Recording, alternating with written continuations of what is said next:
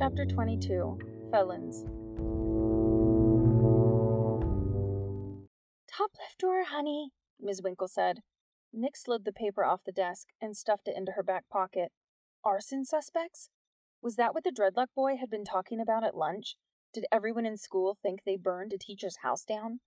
Barely aware of what she was doing, Nix pulled a neon orange tape measure out of the desk and walked to Jordan. He grabbed the tape and held it to the footprint. Jordan blew out his breath in a huff. Well, I guess that's one off the list. Two inches longer than the pool print. Jordan. Nix reached for the paper in her pocket, but at that moment the PA system beeped on. Dee? A scratchy voice called through the box on the wall. Yes. I'm looking for a couple of students. Do you have a Jordan Frost and Phoenix Whack in your last class? Yes, they're right here, she called in a musical voice. Do you have a message for them? No, the voice said. Just keep them there. The officer's on his way over. Jordan cast a confused look at Nix, who handed him the newspaper. This is bullcrap, Jordan said. The only evidence they have is that we visited the scene the next day. And that I knew about it beforehand, Nix said in a strangled whisper. They can't prove that, Jordan said in an even softer voice. Miss Winkle was still flitting around the room with her garbage bag and didn't appear to be listening. Hadn't she realized the police were being dispatched to her room to apprehend two arson suspects? With shaking hands, Nix slid her cookbook under one of the desks. Jordan continued to thumb through the crier. I should really start reading the paper. There's a lot of interesting stuff in here. You mean besides the article naming us in a major criminal investigation? Nix said, unable to control the hysteria in her voice. Jordan didn't take his eyes from the paper. Nix, we don't have anything to worry about. Hey, my neighbor wrote a letter to the editor. Nix felt an urge to rip the paper from his hands and jump on it. Mrs. Paulson is always complaining about kids skating on her street. She's trying to get a statute passed. Jordan, I can't believe you don't even care. What if my mom finds out we were in Midland after school? She'll wonder why I wasn't at work. Jordan finally looked up from the paper. Didn't think of that. Did your mom get the paper? No, but what if the police have been calling to find me? What if they come to the trailer to interrogate me? I am ground meat. Someone knocked on the door. A tall policeman stepped into the room, Jordan's dad. Nix nearly fainted with relief. Hey, guys. But before Sergeant Frost could get more out than that, Miss Winkle stepped between him and the students. Officer, she said in a voice that made it clear she didn't respect the title. I was a little surprised to read that your main suspects in the Urbanek fire were 15 year olds. I was a little surprised about that myself, Sergeant Frost said, his voice dangerous. And you are? Dee Winkle, she answered curtly. Do you have any idea how damaging it could be to a child's self esteem to have the entire town believe they're a criminal? What kind of evidence can you possibly have to justify such an accusation? Nix stared. She could almost hear Jordan thinking, wowza. For the first time in her life, Nix saw Sergeant Frost lose his composure at someone besides Jordan.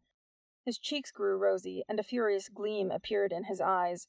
It's not justified, he said, and I had a word with Officer Crotty about speaking to the press. Now, if you're through sticking your nose where it doesn't belong, I'll take my son home. Your son? Sergeant Frost moved past her, not bothering to answer. Let's go, Jordan.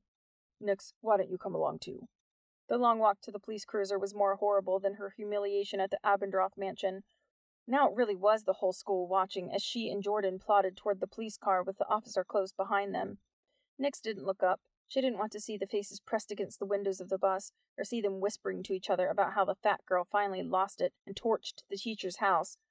Jordan and Nix sat silently in the back seat, as if waiting to hear which jail they'd be spending the night in.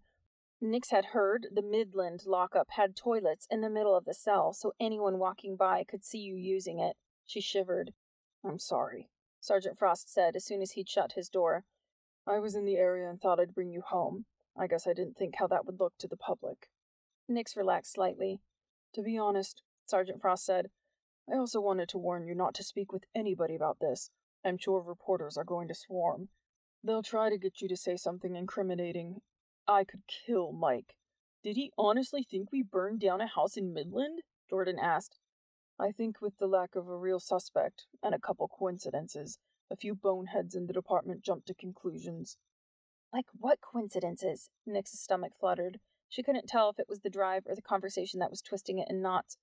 Well, besides the vice principal's accusations, we've also got Principal Weatherwax admitting you came in asking for Urbanek's address. Doesn't that prove our innocence? Nix said, slightly distracted by the flashing mailboxes. If we had started the fire, why would we need to ask for his address the next day? Mr. Weatherwax can't remember exactly when you came in. He seems to think it was last week. Jordan slapped his forehead. Nix groaned. Weatherwax was a crazy old man. How could anyone take him seriously? And the last thing. Why in the world did you go visit the burn site after school? How did you even get out there? Jordan shot a look at Nix, and she didn't need a translation. He was asking whether they should tell him the truth. Would his dad even believe it? Would the truth sound more like a lie than an actual lie? Of course it would. Besides, she'd already told him she overheard students talking about it. She couldn't change her story now. Nix decided on as much truth as she could get away with and still make it sound plausible. She took two quick breaths and sat on her hands so they wouldn't fidget and give her away. Well, after you told me about the fire, Nix said, speaking loud enough to be clearly heard through the bulletproof plastic, I wanted to make sure Mr. Urbanek was okay, so we asked Ms. Winkle if she could take us by to see him. Urbanek said you ran when you saw him, Sergeant Frost said. What a liar, Jordan said. We walked away after explaining we were only checking things out. Because by that time we could see he was fine, Nix said, and he didn't look excited to have visitors. Sergeant Frost shook his head. That's exactly the type of behavior the real arsonist would display. They can't resist coming back to check out their handiwork. Jordan flopped back against his plastic seat. We'll keep that in mind next time we get the urge to visit a crime scene. Regardless of what you were doing there, I'd appreciate it if you two would stop running off on your own, Sergeant Frost said. And you, you're supposed to be grounded, young man. His tone abruptly changed when he addressed Jordan, as if just remembering he was supposed to be angry with him. Unlike Mrs. Wack, however, he seemed content to let his child suffer his guilt in silence. Nix pulled her trapper keeper out of her bag and wrote, We should forget this whole dream thing. It's just going to get us in trouble. She tapped Jordan's knee with the folder until he grabbed it and read her note. He put his hand out for Nix's pen and hastily wrote, No way, don't worry about the police. They just want people to think they have a lead. Tonight is still on. Now write down my instructions and the numbers I'm supposed to call. What was that teacher's name again? Sergeant Frost asked. Mrs. Winkle? Jordan said with a scowl. Why, you want me to ask her out for you? She looks a lot like a guy who used to work for the department. I wonder if she has a brother. If she does, I'm sure she could set you up. Sergeant Frost was not amused.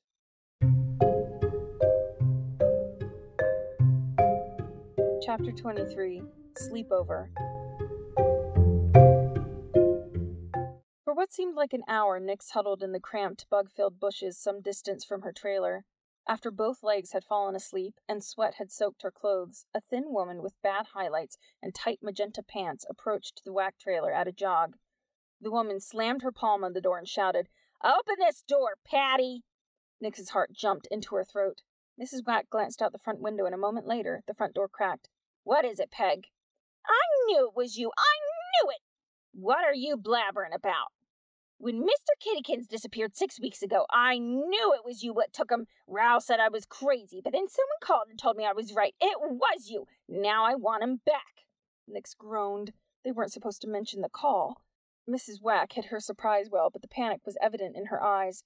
This was the end of it all. Her mother was caught.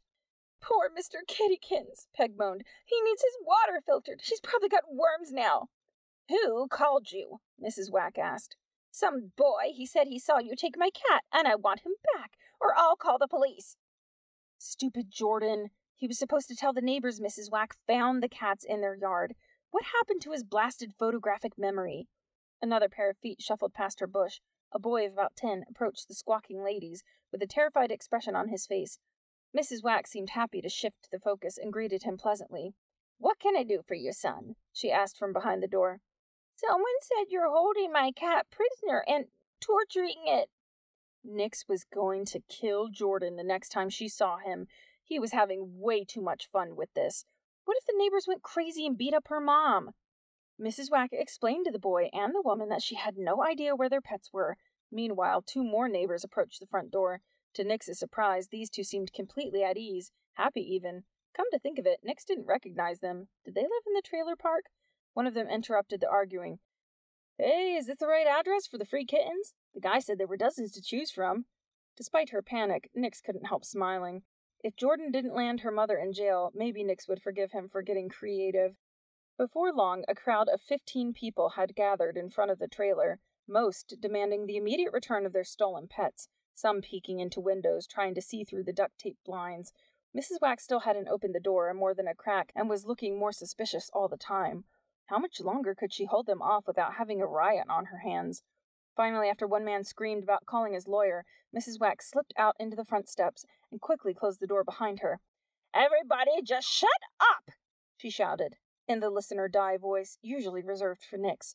The abrupt violence of her outburst stunned the crowd into silence, or perhaps they were just distracted, waiting to see whether the rickety steps would hold her weight.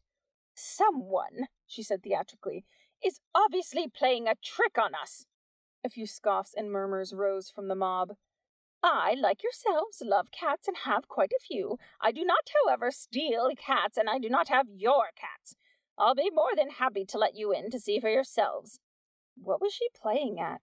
If she let the neighbors in, they were bound to see at least a few of the missing cats. Would she pretend she didn't know who they belonged to? The angry murmurs died down, and the mob huddled closer like they were trying to form a single file line.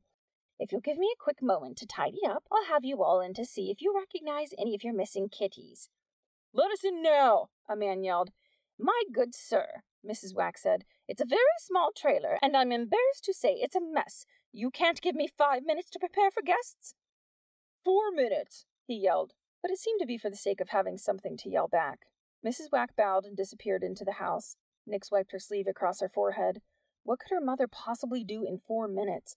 There was no place in the tiny trailer to hide the dozen or so stolen cats. Ten minutes later, Mrs. Wack ushered everyone inside.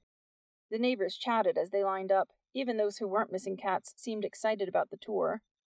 After the last person had crammed into the tiny trailer, Nix stretched her legs. She'd been holding perfectly still for almost two hours. It was finally over. The stolen cats would be returned to their owners, and maybe Mrs. Wack would be embarrassed enough to give up her cat collecting for good. The sky changed from orange to pink and then faded to violet. What was taking them so long? Nix hoped they weren't tearing up her bedroom and they'd better not take Toad. He was one of the few cats acquired by legal means. Nix was about to go make sure they didn't have her mother tied up when the door opened and the neighbors flooded back into the yard. Some appeared disgusted, others disappointed. Many were still holding their noses, but most of them gossiped away like they hadn't seen each other in years.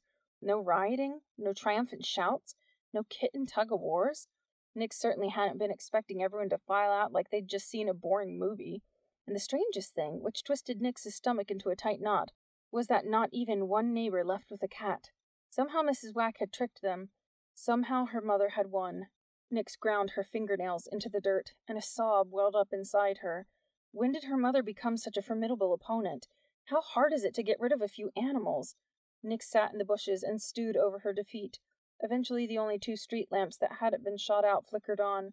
Two dozen mosquito bites later, Nix decided she couldn't stand the suspense any longer, and if her mother had guessed the truth about who was behind the whistleblowing catcalls, Nix wanted to get it over with.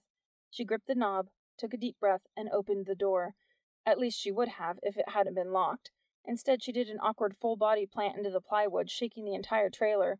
I told you I don't have your infernal pets, so get off my property! What are you talking about? Nix called. It's me. Why is the door locked? Mrs. Wack's puffy eyes appeared through a crack in the blinds, then the door rattled open. Why are you home early? It was slow. The new girl closed by herself. Who knows? Maybe Nix was telling the truth. For a moment, Mrs. Wack stared at Nix, as if trying to connect her daughter's early appearance with the angry mob. Is something wrong? Mrs. Wack pulled Nix in by the arm and related the whole ordeal. You let them in? Did they see their cats? Mrs. Wack dabbed blood off a long scratch on her arm what do you mean they're cats? They're my cats. Nix felt dizzy, probably because she hadn't eaten for six hours. She searched the cupboards for carbs. What's the milk doing up here? And the lunch meat. You're supposed to keep this cold. Oh, Mom, you didn't. Nix ran to the refrigerator and flung the door open. No, Felix, her mother screeched. The neighbors might come back. The horde of frostbitten cats launched themselves through the crack as soon as the fridge light turned on. Mom, you could have killed them. A little cold's not going to hurt them. There's no air in there. Nix helped a kitten dislodge itself from the crisper drawer. I can't believe you let all our food spoil to hide the cats. When I find out who called the neighbors. Nix braced herself. Do you have any idea who it could be?